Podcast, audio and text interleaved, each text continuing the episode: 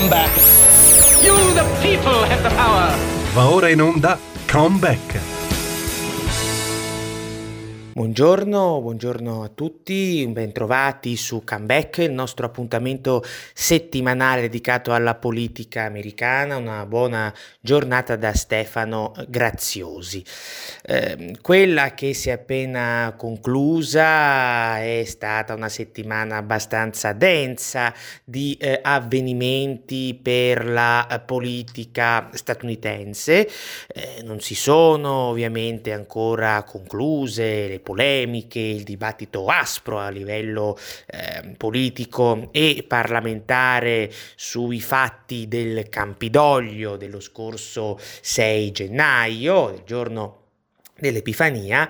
e eh, mercoledì scorso nella fattispecie è stata una data, è stata una data a suo modo storica perché eh, Donald Trump è diventato il secondo, scusatemi, il primo presidente americano, il primo presidente della storia americana a finire sotto eh, impeachment per ben due volte. Mercoledì, ricordiamoci, la Camera dei rappresentanti ha infatti formalmente messo in stato d'accusa il presidente. Già eh, la volta scorsa avevamo analizzato in un certo senso eh, il dibattito parlamentare perché si è giunti a questo punto. Ricordiamoci che dopo i fatti del Campidoglio, la speaker della Camera, la democratica Nancy Pelosi, aveva invocato una destituzione del presidente. Quindi aveva lanciato una sorta di ultimatum, se così possiamo definirlo, al vicepresidente Mike Pence, esortandolo a, ad utilizzare, a ricorrere al 25 emendamento della Costituzione americana proprio per destituire Trump. E la Pelosi aveva detto, o Pence interviene con il 25 e eh, appunto priva Donald Trump Trump del suo potere oppure noi democratici alla Camera metteremo sotto eh, impeachment il presidente. Ricordiamoci che il 25 emendamento eh, prevede, tra le altre cose, che il vicepresidente con una maggioranza del gabinetto presidenziale eh, possa appunto destituire il presidente, anche se poi lo stesso 25 emendamento prevede che il presidente possa in caso opporsi a questa mossa, a quel punto a decidere dovrebbe essere il congresso con una maggioranza, con un quorum di due terzi. Fatto sta che eh, Mike Pence non ha avuto intenzione appunto di eh, ricorrere alla strada del 25 emendamento. La settimana scorsa, tra l'altro, Trump e Pence sono tornati ad incontrarsi, è stata la prima volta dai fatti del, dell'Epifania. Ricordiamo che nelle ultimissime settimane tra i due, insomma, diciamo, c'erano stati diversi attriti. Trump Trump aveva chiesto a Pence di usare la mano pesante durante la certificazione della vittoria di Biden al congresso eh, proprio il 6 gennaio. Ehm, Pence aveva risposto picche, ora non entro nel dettaglio perché ne parlammo eh, all'epoca in maniera abbastanza dettagliata, andando a vedere tutte le varie sfumature, le varie sfumature tecniche, quindi i due non si erano più parlati da allora, beh, la settimana scorsa c'è stato un colloquio che almeno formalmente è stato definito buono tra i due e dopo quel colloquio Pence ha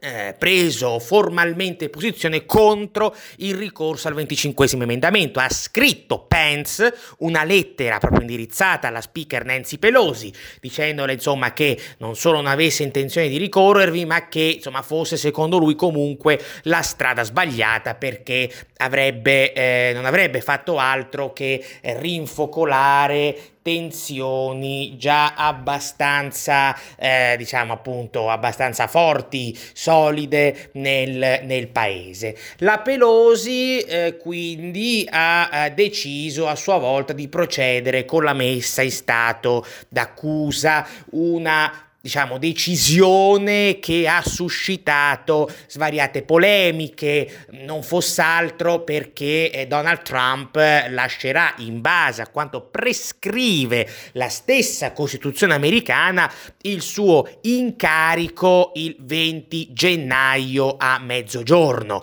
Quindi, eh, cioè, gli è stato messo nei fatti in stato d'accusa ad appena sette giorni da questa fatidica data e molti si sono chiesti chiesti ma che senso ha mettere sotto impeachment un presidente che se ne va dopo appunto sette giorni? Da un punto di vista tecnico il senso non è che ce l'abbia molto e neanche dal punto di vista costituzionale come cercheremo di vedere nella puntata di oggi, ma eh, è ovvio che c'è una, eh, come dire, eh, un, un intento di natura politica perché? Perché l'obiettivo ultimo della Pelosi, dei democratici e di alcuni repubblicani, come vedremo, è uno solo, cioè quello di arrivare alla fatidica, diciamo così, interdizione dei pubblici uffici, cioè l'idea è, eh, diciamo, ridurre, anzi azzerare l'agibilità politica del presidente uscente, un presidente uscente che eh, indubbiamente si trova in una posizione scomoda, politicamente parlando in questo momento, un presidente che è finito all'angolo dopo i fatti dell'Epifania, come vedevamo anche la, la settimana scorsa Trump sotto questo aspetto ha commesso un errore di natura, politico, di natura politica anche abbastanza considerevole, però stando alle ultime rilevazioni, un sito, un, un sondaggio eh, Exios Ipsos uscito eh, du, settimana scorsa, adesso non ricordo esattamente il giorno, ma comunque eh, grosso modo dovrebbe essere uscito tra, vener- tra, giovedì e venerdì, beh, insomma, dice che comunque una parte consistente e sicuramente maggioritaria degli elettori repubblicani in questo momento almeno resta con Trump. Questo sondaggio Exios Ipsos ha detto sostanzialmente che il 64% degli elettori repubblicani sostiene che il Partito Repubblicano dovrebbe ricandidare Trump alle, per le elezioni del 2024 e, e qui insomma questo è abbastanza no perdonatemi perdonatemi devo fare una rettifica. Il 57% dice che dovrebbe essere eh, Trump il candidato eh, del 2024 del Partito Repubblicano mentre eh, poco più del 60% insomma dice che sostiene, dice di sostenere, di sostenere ehm, la recente, non è specificato bene, linea del presidente, insomma le ultime azioni evidentemente degli ultimi giorni, eh, quando comunque Trump, secondo alcuni tardivamente, eh, ha preso in maniera netta le distanze dai manifestanti, dai facinorosi, eccetera, insomma questo comunque, il, il comportamento degli ultimi giorni, dell'ultimo periodo eh, starebbe convincendo più del 60% degli elettori repubblicani. È ovvio poi questo tipo di eh, forza dal punto di vista elettorale bisognerà vedere in caso se reggerà nei prossimi mesi, nei prossimi anni, però al momento Trump continua, eh, pur essendosi fortemente indebolito, questo è inutile negarselo, dopo l'Epifania, però insomma continua a far paura ancora sotto il profilo politico elettorale ed è per questo che i suoi avversari, tanto democratici quanto repubblicani, puntano all'interdizione dai pubblici uffici.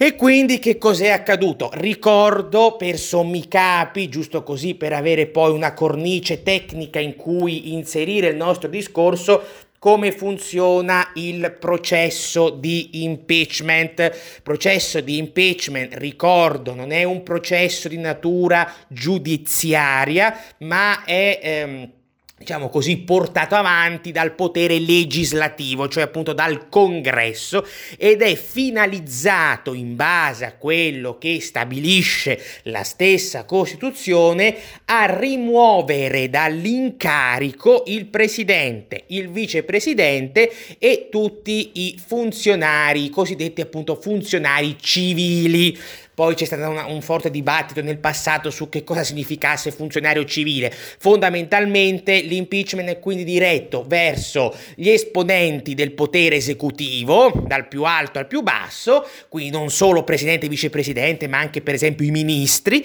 e poi è rivolto anche ai giudici che possono essere rimossi appunto tramite impeachment. Ricordiamo che i giudici negli Stati Uniti vengono nominati dal presidente degli Stati Uniti previa tuttavia ratifica del Senato. L'impeachment non riguarda invece, intendo come imputati, i membri del Congresso, i parlamentari, che hanno regole loro per eventuali espulsioni dal, dal, dal Congresso stesso.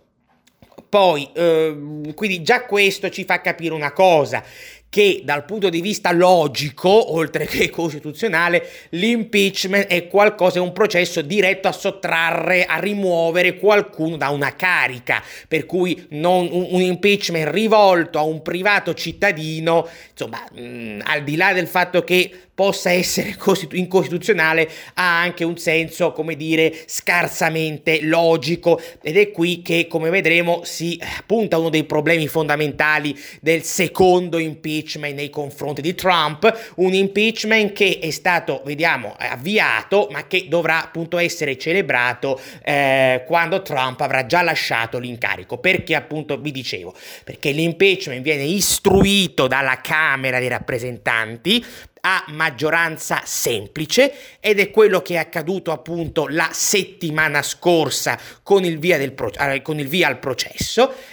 A quel punto la Camera dei rappresentanti deve decidere quando trasmettere i capi di imputazione dell'impeachment al Senato e qui già c'è un primo problema con questo impeachment del 2021 perché Nancy Pelosi non è stata chiara su quando questi eh, articoli, questi capi di imputazione verranno appunto trasmessi al Senato. Una volta che i capi di imputazione sono trasmessi al Senato, il Senato stesso deve celebrare il processo e nel caso l'imputato sia il presidente degli Stati Uniti è necessario che a supervisionare il processo, a guidarlo sia essenzialmente il giudice capo della Corte Suprema. Si celebra quindi il processo e a un certo punto si vota per arrivare ad un verdetto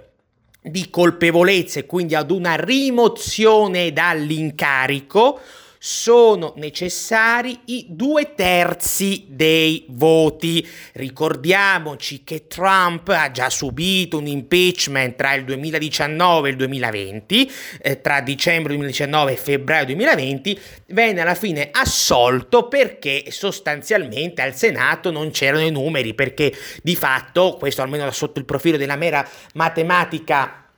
parlamentare, eh, eh, i due terzi dei voti non vennero raggiunti appunto per arrivare ad una sua condanna. Nessun presidente, tra l'altro, finito sotto impeachment fino ad oggi è mai stato condannato, proprio perché arrivare a quella soglia è abbastanza difficile. Ricordiamo i casi di ehm, Andrew Johnson nel 1868 e di Bill Clinton nel 1999. Non citiamo però specifichiamolo Richard Nixon perché Richard Nixon non ha subito un processo di impeachment, lui si dimise poco, pochissimi giorni prima che la Camera dei rappresentanti votasse appunto per metterlo in stato d'accusa, quindi è un caso come dire eh, tra virgolette eh, a parte. Ora, il punto adesso, eh, il punto qual è? È che fondamentalmente eh,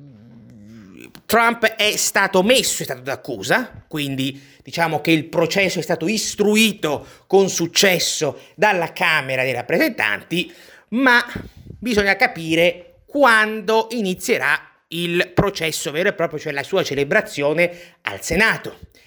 E eh, questa celebrazione è stato già chiarito dai repubblicani, dal capogruppo dei repubblicani del Senato, Mitch McConnell, la settimana scorsa, non potrà avere fondamentalmente inizio prima che Trump abbia lasciato il suo incarico, cioè prima di mezzogiorno del 20 di gennaio. Probabilmente, probabilmente, la celebrazione del processo potrebbe iniziare a luna del 20 gennaio, cioè un'ora dopo che Trump ha lasciato l'incarico. Ebbene, insomma, questo pone dei grossi problemi, con dei grossi problemi perché, come vi dicevo prima, Trump a quel punto è un privato cittadino. E l'impeachment, ribadiamolo, non è un processo penale, ma è un processo finalizzato a rimuovere un funzionario pubblico del ramo esecutivo tendenzialmente dal suo incarico. Quindi nel momento in cui tu hai a che fare con un privato cittadino, anche se mi viene a dire ma l'impeachment è cominciato prima, quando l'imputato era fondamentalmente uno che teneva un incarico, una volta che il suo status è cambiato, e capite bene che questo crea dei problemi non solo costituzionali, ma come dicevo prima anche logici. E non a caso i giuristi negli Stati Uniti sono fortemente divisi. C'è chi dice che no, l'impeachment va fatto anche nel momento in cui ci si trovi davanti ad un ex presidente e si cita il caso di un segretario alla guerra del 1876 che subì l'impeachment dopo essersi dimesso Oppure c'è chi dice no, attenzione, la Costituzione è chiara, L'impeachment è rivolto, come vi dicevo prima, agli ufficiali civili eh, e quindi non, non, non, è possibile che venga appunto condotto verso un privato cittadino. Quindi queste sono le due linee contrastanti, poi in realtà ci sono varie sfumature tecniche, però insomma adesso senza entrare troppo nel dettaglio che diventa, che diventa noioso e anche se vogliamo scarsamente utile. Però come vi dicevo prima il tema qual è? Il tema che gli avversari di Trump stanno portando avanti, a partire da Nancy Pelosi, ma non solo, non è la rimozione, perché la rimozione, abbiamo detto, ormai è arrivata, cioè non, non ha senso perché lui lascerà l'incarico il 20 gennaio. No, il tema è arrivare all'interdizione dei pubblici uffici. E qui c'è un altro discorso abbastanza complesso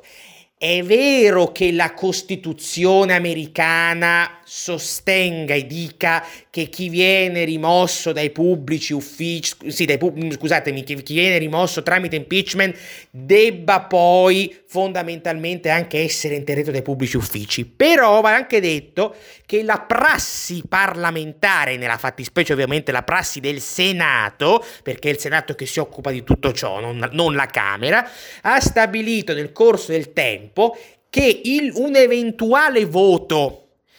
favorevole alla rimozione di un determinato imputato, di un determinato ufficiale civile, non implichi necessariamente la, eh, non implichi necessariamente la, l'interdizione dei pubblici uffici. La prassi del Senato ha stabilito che ci debbano essere due voti. Il primo voto, quello della rimozione vera e propria, cioè quello di cui parlavamo prima, in cui sono necessari due terzi dei voti per arrivare a rimuovere un funzionario dalla sua carica, a quel punto si può prendere in considerazione, ma non è strettamente, come dire, necessario che ciò avvenga,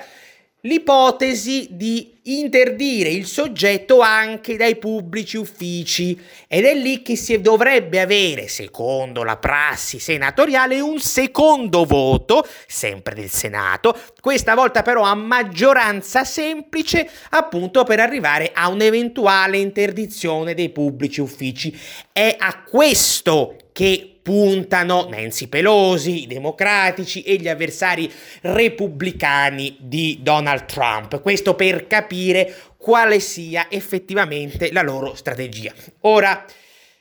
se questa strategia è chiara e in un certo senso anche comprensibile dal punto di vista eminentemente politico, sul piano costituzionale lascia un po' però a desiderare. Ora, io non sono un giurista, per carità, però, però la Costituzione l'ho letta, invito tutti, se avete voglia, darvela a vedere. Eh, per,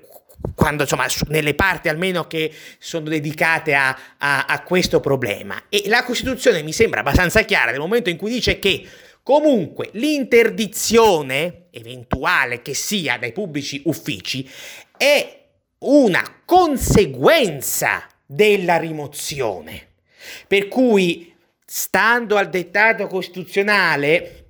una interdizione deve essere appunto successiva ad una rimozione. Se non c'è la rimozione, non ci può essere neanche interdizione ma la rimozione, per quello che abbiamo detto prima, sempre stando al dettato della Costituzione americana, la rimozione è rimozione nel momento in cui hai un imputato che detiene un determinato incarico pubblico, altrimenti la ragione stessa dell'impeachment, da un punto di vista logico, prima ancora che costituzionale, viene meno. Domanda, come si fa a fare un impeachment nei confronti di un privato cittadino? Perché ricordiamoci, dal mezzogiorno del 20 gennaio Donald Trump sarà un privato cittadino. Quindi il tema è innanzitutto tecnico-costituzionale e secondariamente di natura politica. Allora ribadiamolo, si capisce la battaglia politico-parlamentare dove vuole andare a parare, è anche comprensibile sotto alcuni aspetti che i democratici si comportino in questo modo, però questo è un ricorso molto sbarazzino alle regole della Costituzione, oggettivamente. È una oggettiva forzatura delle regole costituzionali che vengono ancora una volta asservite a una finalità, cioè quella di, come dire, un rederazione, una resa dei conti nei confronti di un avversario politico. E questo insomma pone dei problemi molto, come dire, molto spinosi perché sovente anche una certa narrazione ci ripete che è sempre colpa dei repubblicani, che è sempre colpa di Trump, che non rispettano le regole, che, che, che insomma violano lo Stato di diritto. Beh, insomma, in questo caso non mi sembra che, diciamo così, le regole costituzionali stiano, eh, siano, come dire, eh, rispettate in maniera abbastanza, come dire, scrupolosa scrupolosa, mettiamola così. E mi sembra che l'istituto dell'impeachment qualcuno, non solo democratici come vedremo a breve, anche diversi repubblicani, lo stiano usando più per un tornaconto di natura politica, perché ripeto, è vero che comunque Trump, in quanto presidente uscente, è finito una seconda volta sotto impeachment, lo abbiamo detto, mercoledì scorso la Camera lo ha, ha, ha votato per questo, ma lui dopo il 20 gennaio, anzi da mezzogiorno del 20 gennaio, sarà un privato cittadino e quindi si pone il problema di un impeachment rivolto ad un privato cittadino. Se questo insomma sia lecito o non lecito, insomma la Costituzione non sembra oggettivamente eh, diciamo come dire è molto molto propensa a, um, a, a rendere lecito un, un, simile, un simile scenario perché comunque essendo lui stato messo in stato d'accusa negli ultimi giorni del suo mandato, anche se il processo è stato istruito mentre era presidente, quando ha lasciato l'incarico, eh, questa, questo suo status di non solo di presidente, ma diciamo di pubblico ufficiale in un certo qual modo è venuto intrinsecamente, intrinsecamente meno. Quindi attenzione poi perché c'è tutto il ramo giudiziario che è un altro discorso, come abbiamo spesso detto in questa trasmissione. Trump, una volta che lascerà l'incarico, comunque sarà sotto le, la spada di Damocle appunto di diversi eh, procedimenti, procedimenti eh, giudiziari da parte di varie procure. Vedremo se in questi ultimi giorni deciderà di darsi da solo il perdono presidenziale, che è un'altra ipotesi molto controversa. Qualcuno dice che potrebbe farlo, qualcuno dice che non potrebbe farlo. Eh, altri c'è un, c'è un, memorandum del Dipartimento di Giustizia eh, del 1974 che dice sostanzialmente, anzi che sconsiglia fortemente e severamente che un presidente si dia da solo il perdono presidenziale, ma anche si desse il perdono presidenziale o insomma trovasse il modo per farselo dare da Pence adesso senza entrare in grovigli troppo, troppo astrusi, però anche trovasse il modo, il perdono presidenziale non agirebbe da scudo totale perché comunque Trump, per esempio, ha eh, in corso una serie di procedimenti, eh, comunque di indagini per il momento, che eh, non sono, ehm, come dire, eh, ehm, che, che, un perdono presidenziale, insomma, non riesce, non riuscirebbe comunque a, a levare ritorno. Il perdono presidenziale riguarda infatti i reati di natura federale. Trump sta subendo invece un'indagine dalla procura distrettuale di Manhattan, quindi per eventuali reati di natura statale, non federale. È lì che quindi, che quindi un eventuale eventuale perdono presidenziale non, non avrebbe, come dire, non, non, avrebbe effetto, ecco, diciamo così, nel tutelarlo, nell'offrirgli una protezione, nell'offrirgli uno scudo.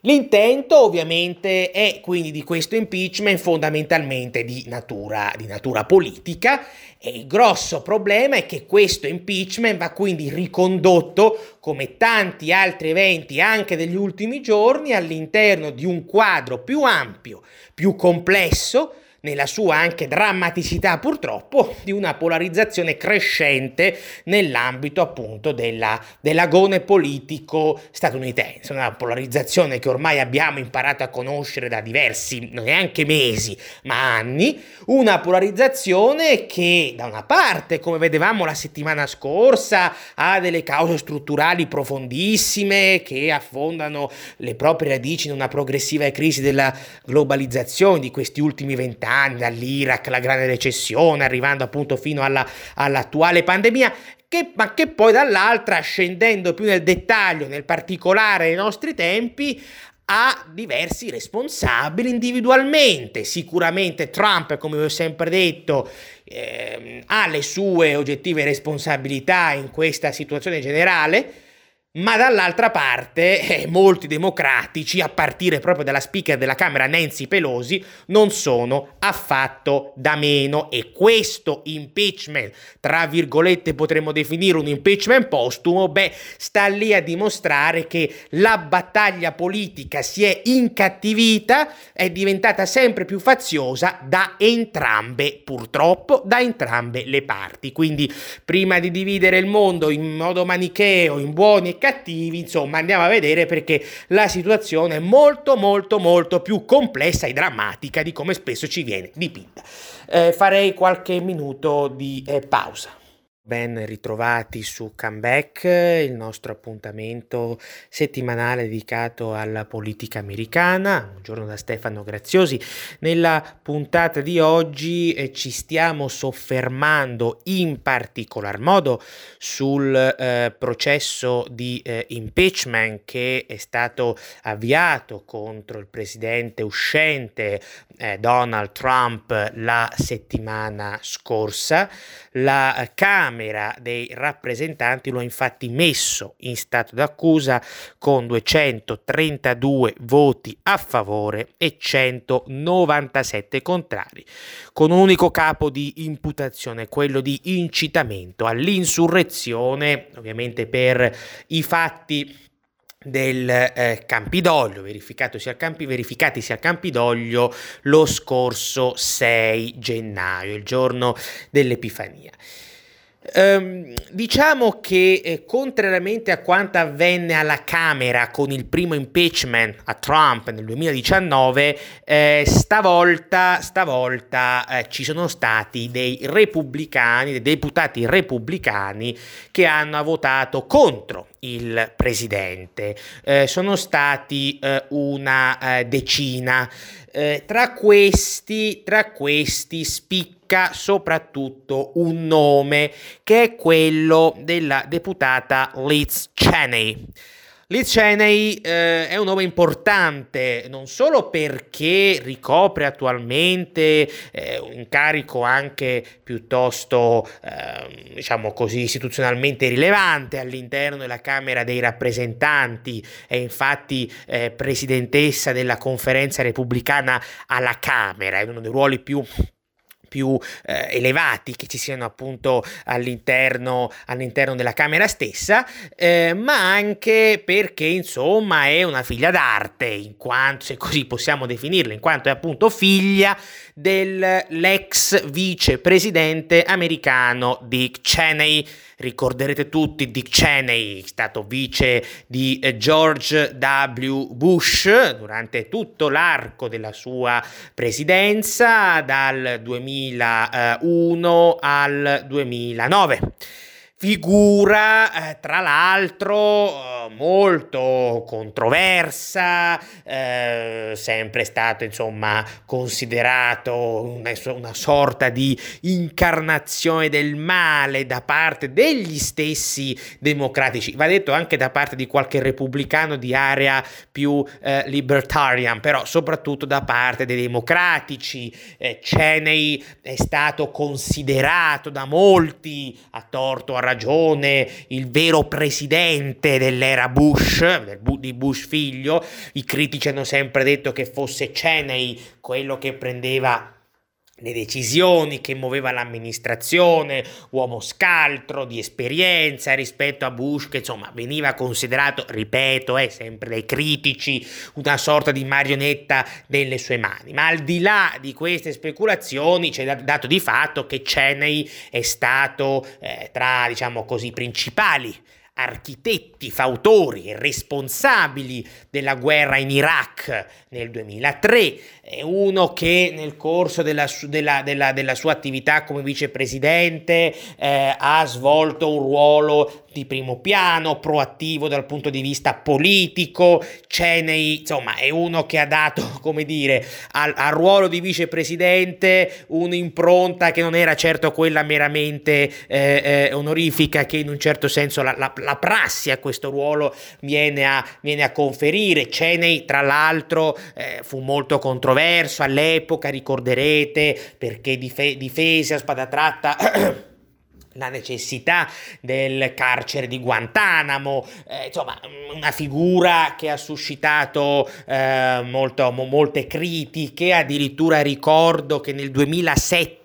ci fu un deputato democratico che provò a metterlo in stato d'accusa, non ci riuscì, ma comunque il tentativo venne, venne, venne attuato. E, e quindi insomma nell'immaginario collettivo americano, soprattutto di area democratica, Cheney negli ultimi anni in particolare eh, era veramente considerato una sorta di, di, di, male, di male, assoluto. Molte delle, delle, delle affermazioni, delle azioni anche portate avanti da Barack Obama nel corso della sua presidenza, penso proprio alla promessa di chiudere Guantanamo, ricorderete, erano dirette più contro Cheney che non contro che non contro il suo ex principale, appunto George W. Bush. E adesso invece c'è una sorta di rimescolamento, in un certo qual modo, degli equilibri politici e anche degli, schieram- degli, schieramenti politici americani, perché Cheney, Dick Cheney intendo, non è mai andato d'accordo con Donald Trump, già dal 2016 lo, lo, lo ha spesso criticato, soprattutto per le posizioni di Trump in politica estera. Trump, lo sappiamo, può piacere, può non piacere, però in politica estera ha cercato in questi questi quattro anni, di portare avanti una linea improntata alla realpolitik, ha evitato di rimanere impelagato in nuovi interminabili conflitti in giro per il mondo e soprattutto in area medio orientale, quindi una politica molto distante da quella di orientamento cosiddetto neoconservatore che Cheney negli anni alla Casa Bianca invece sempre strenuamente difeso, l'Iraq sta per l'appunto appunto lì a dimostrarlo. Poi sì, Cheney nel 2016 alla fine diede un endorsement a mezza bocca a Trump, però si capiva che ci cre- no, non ci credeva e poi comunque ci sono stati altri episodi di attrito tra eh, i due. Ma Cheney eh, non ha soltanto, non sta portando avanti soltanto una battaglia di ripicca personale nei confronti del presidente eh, americano uscente, perché in realtà sta anche cercando di sostenere l'ascesa politica di sua figlia Leeds. E queste non sono mere speculazioni. A inizio gennaio ne ha parlato anche il sito Exios.com che è un sito molto informato anche insomma diciamo così di quanto avviene nei cosiddetti corridoi della politica. Ed Exios ha riportato a inizio gennaio proprio mi pare fosse il 5 gennaio una serie di notizie abbastanza interessanti. Per esempio esempio il fatto che ricorderete in quel periodo mm, qualche giorno fa, poche settimane fa sostanzialmente, sul Washington Post eh, apparve una lettera con, eh, insomma, firmata da ben 10 ex segretari alla difesa, cioè da 10 capi, ex capi del Pentagono, molto critica nei confronti di Trump, molto critica nei confronti della sua, cri- diciamo, della sua, delle sue accuse nei confronti di Brogli. Parliamo di una lettera uscita comunque prima della questione dell'irruzione al Campidoglio, eh, primi, i primi di gennaio gennaio. Ebbene, Exios ha riportato che dietro quella lettera il grande, anche in quel caso architetto, il grande regista, il grande coordinatore sia stato proprio Dick Cheney e nelle stesse ore la figlia Liz, che ricordiamolo non, non è semplice deputata a, alla Camera, ma ha questo ruolo importante che è presidentessa della conferenza repubblicana, ecco, usciva anche lei con un documento di forte critica nei confronti confronti eh, di Trump, una critica che si, si è acuita eh, diciamo negli ultimissimi mesi ehm, e soprattutto dopo i fatti del Campidoglio, specificamente per quel che riguarda la, la, la, la, questione ingarbugliata delle accuse di Trump di brogli, ma che in realtà è una critica che in modo più o meno sotterraneo eh, era affiorata già negli anni passati. I rapporti tra Donald Trump e Liz Cheney in questi anni di presidenza Trump non sono sempre stati idilliaci, ci sono state appunto alcune fasi in cui Liz Cheney ha sostenuto il presidente, altre invece da cui in cui ha preso fermamente le distanze, spesso e volentieri, guarda caso, proprio sulle questioni di politica estera, perché comunque la figlia di Cheney, Liz, ha come il padre una sposa, come il padre una prospettiva tendenzialmente proattiva, tendenzialmente interventista, finanche, finanche bellicosa sotto certi aspetti e in un certo senso il realismo trampista in politica estera non è che ai Cenei piaccia più eh, di tanto. Quindi ecco quello che vi dicevo prima nell'impeachment notiamo sicuramente in questo ultimo impeachment intendo eh, contro Trump notiamo il tentativo di una resa dei conti dal punto di vista politico ma come accennavo nella prima parte della trasmissione non è una resa dei conti esclusiva esclusivamente tentata dentro il Partito Democratico, che per una volta va detto è abbastanza compatto, ma insomma è una rete dei conti che anche alcuni settori interni al Partito Repubblicano, magari non si tratta di settori maggioritari, ma comunque presenti, stanno cercando appunto di portare avanti, eh, ne abbiamo spesso parlato in questi anni, di una, di una fetta più o meno importante, più o meno consistente dell'establishment repubblicano che ha criticato Trump, ha cercato in maniera più o meno palese di mettergli i bastoni tra le ruote, eccetera. Bene, questo è un esempio ed è uno degli esempi secondo me più forti, più efficaci, voglio dire, politicamente per Donald Trump oggi è molto più pericolosa Liz Cheney che, non, che so, il senatore dello Utah Mitt Romney per esempio, perché comunque Liz Cheney ha dietro un determinato mondo che la sta sostenendo anche grazie, magari non solo, al coordinamento di suo padre. Del resto cito sempre il sito Exios che appunto a inizio gennaio diceva e scriveva come il padre stesse sostenendo la figlia per una sua ascesa politica, dal momento che l'ambizione della figlia sarebbe o quella di diventare speaker della Camera, prima o poi, quando appunto i, deputa- i repubblicani riusciranno nuovamente a conquistare eh, la Camera stessa, oppure, eh, insomma, vola alto addirittura alla presidenza degli Stati Uniti. E Exios stesso diceva come Liz si stesse, si stia, diciamo così appunto, ehm, basando anche sul sostegno del padre che ancora a livello di establishment repubblicano, insomma, riveste una, un peso politicamente parlando abbastanza considerevole. Quindi ecco il grosso paradosso è questo, i democratici che per anni hanno criticato eh, ferocemente, talvolta anche con qualche fondamento, eh, per carità, eh, Dick Cheney e adesso si ritrovano di fatto suoi alleati nella battaglia contro Trump. Non a caso durante il dibattito parlamentare alla Camera per l'impeachment mercoledì scorso, diversi deputati democratici nel sostenere le proprie tesi, le proprie ragioni per votare a favore dell'impeachment contro Trump, citavano la posizione di Liz Cheney. La posizione di Liz Cheney, che ricordiamoci, Liz Cheney è stata tra i dieci deputati repubblicani, fondamentalmente la più importante, eh, dei dieci deputati repubblicani a votare a favore dell'impeachment contro Donald Trump. Quindi, insomma, eh, c'è stato una sorta di capovolgimento, se così possiamo dire, degli equilibri, anche se poi, ecco, diciamo, ci sono anche dei paradossi politici, eh, perché eh, su alcuni punti, per esempio, ci dovrebbero almeno teoricamente essere più affinità, almeno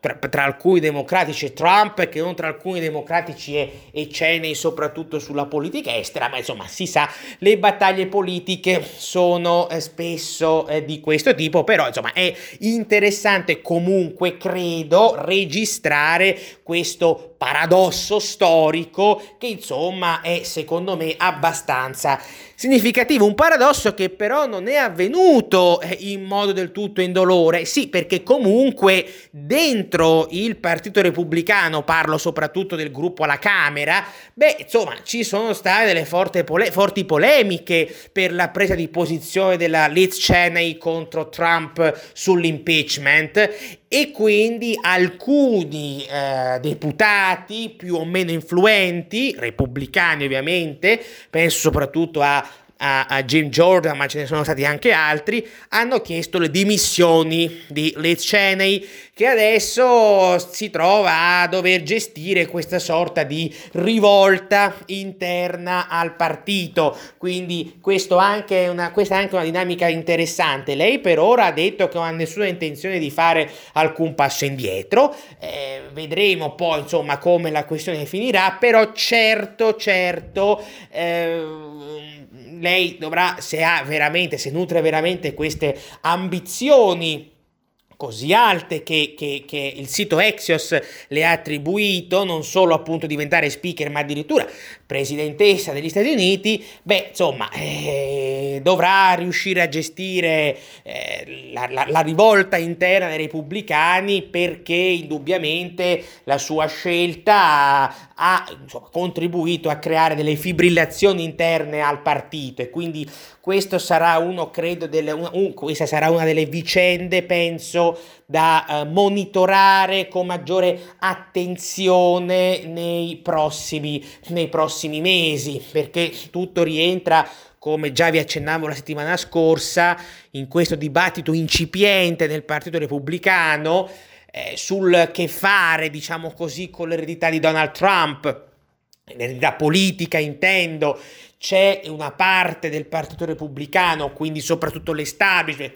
a cui Liz Cheney fa riferimento, che vorrebbe gettare un po' quasi tutto alle ortiche, dire Trump è stata una parentesi, eh, dobbiamo superarla, tornare agli antichi valori di Lincoln e Reagan, dicono molti repubblicani, eh, lo ha detto anche, mi pare di ricordare, l'ex speaker della Camera John Biner pochi giorni fa ma questa era una linea di attacco, ricordo, di molti repubblicani anti-Trump già nel 2016. Cioè, Trump non c'entra niente con il partito di Lincoln e di Reagan. Dall'altra ci sono invece quei repubblicani parlamentari, ma non solo, che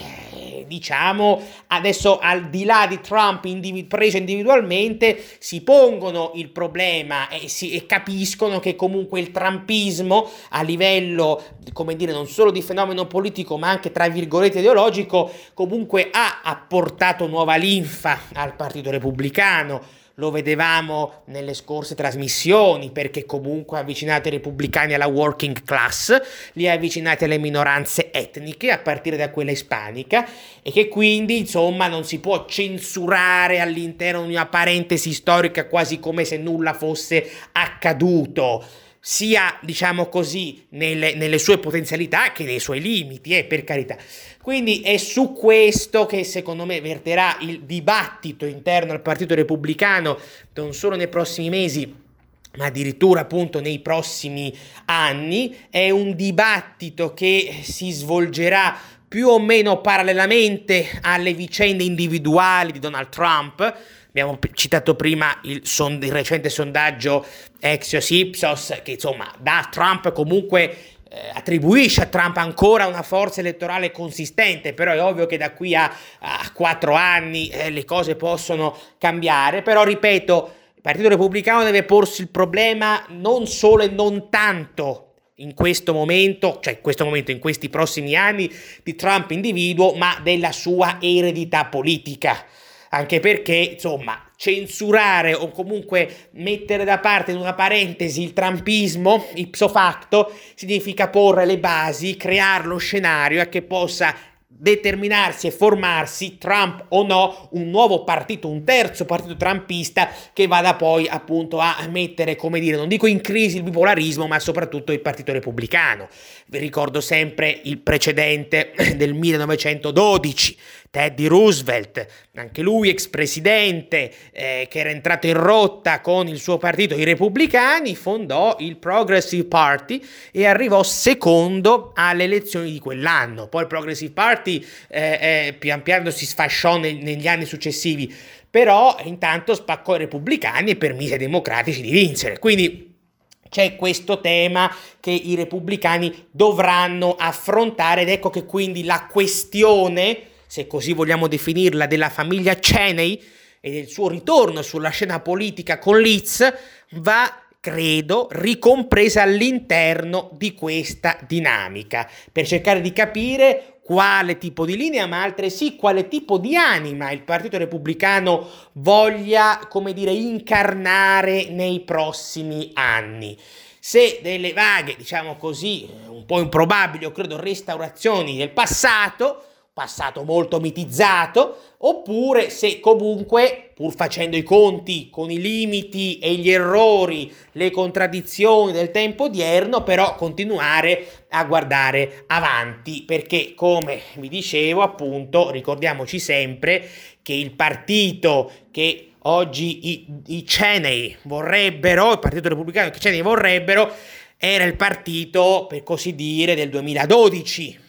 quando Mitt Romney candidato era additato come il, partito come il rappresentante dei ricchi e perse. Partito dei Cheney, ricordiamocelo, con Dick in particolare, con Dick Cheney, stato il partito della presidenza Bush che nel 2008 ha consegnato un partito come dire, molto, molto indebolito al candidato repubblicano dell'epoca che era, ricorderete, John McCain e infatti John McCain perse malamente contro Barack Obama. Qui ci sono queste dinamiche che devono ovviamente essere considerate e cercheremo ovviamente di seguirle in modo attento nei prossimi mesi, nei prossimi anni per cercare di capire pian piano quale strada l'elefantino, il Partito Repubblicano, sceglierà di imboccare. Io per oggi vi eh, saluto e vi do appuntamento alla prossima settimana. Una buona giornata da Stefano Graziosi.